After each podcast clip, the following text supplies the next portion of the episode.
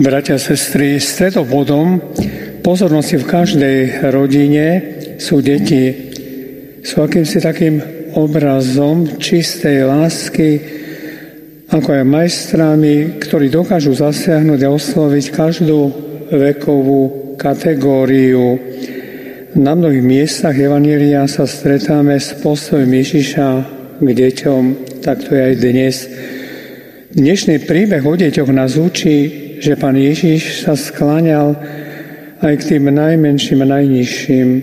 Ťažko si predstaviť takého židovského rábiho, rabina, majstra, učiteľa zákona, ktorý by sa zaoberal deťmi, ktoré pre neho neboli predmetom debat, poučení, takých misií a podobne. Vo svojej vypočítavosti a pýche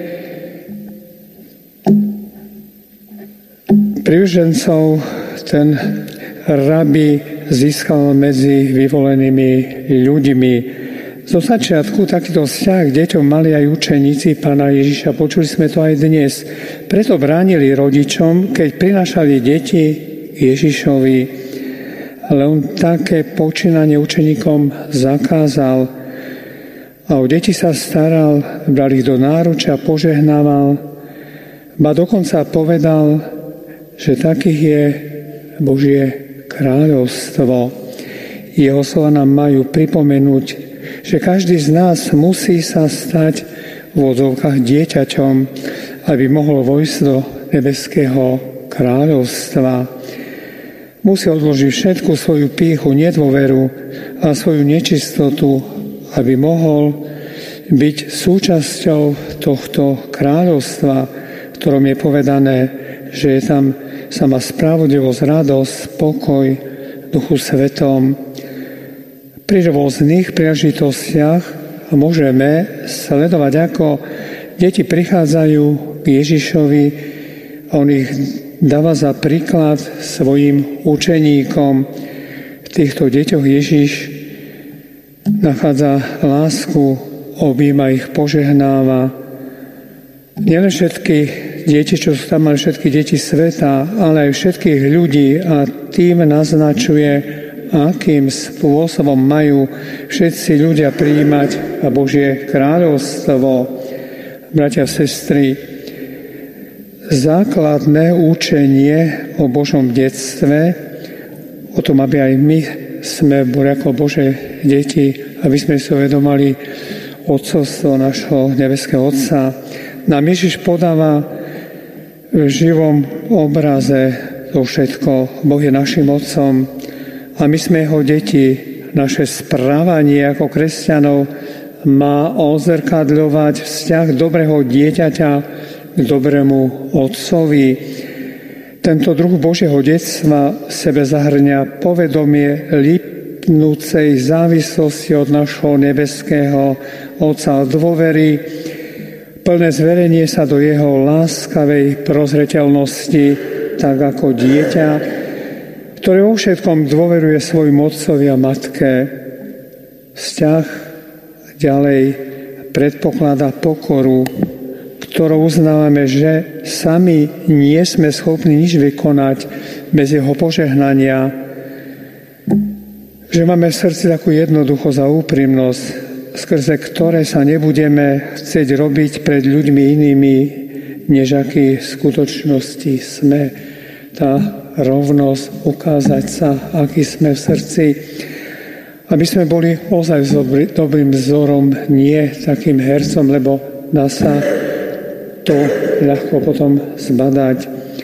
Stať sa dieťaťom a pritom zostať dospelým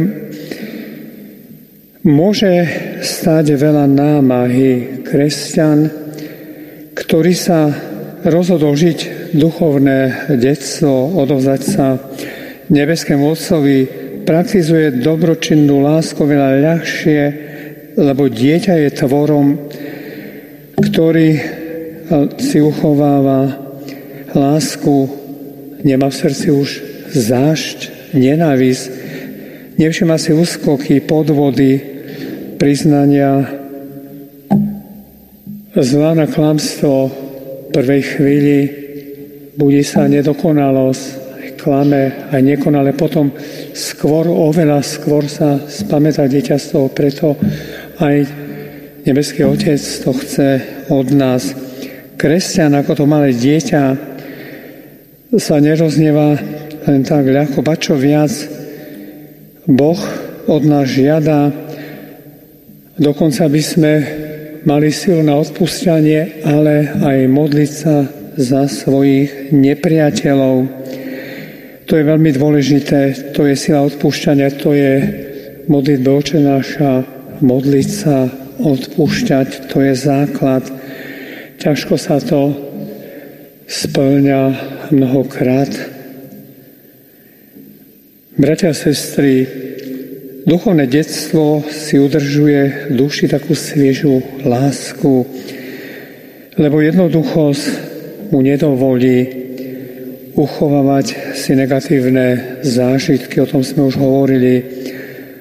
Osvojme si jednoduchosť detí a ich príklad pre nás, aby sme svojou jednoduchosťou dokázali byť tým, alebo byť tými, ktorí prinášajú radosť, tými, ktorí vytvárajú okolo seba ovzdušie pokoja a lásky.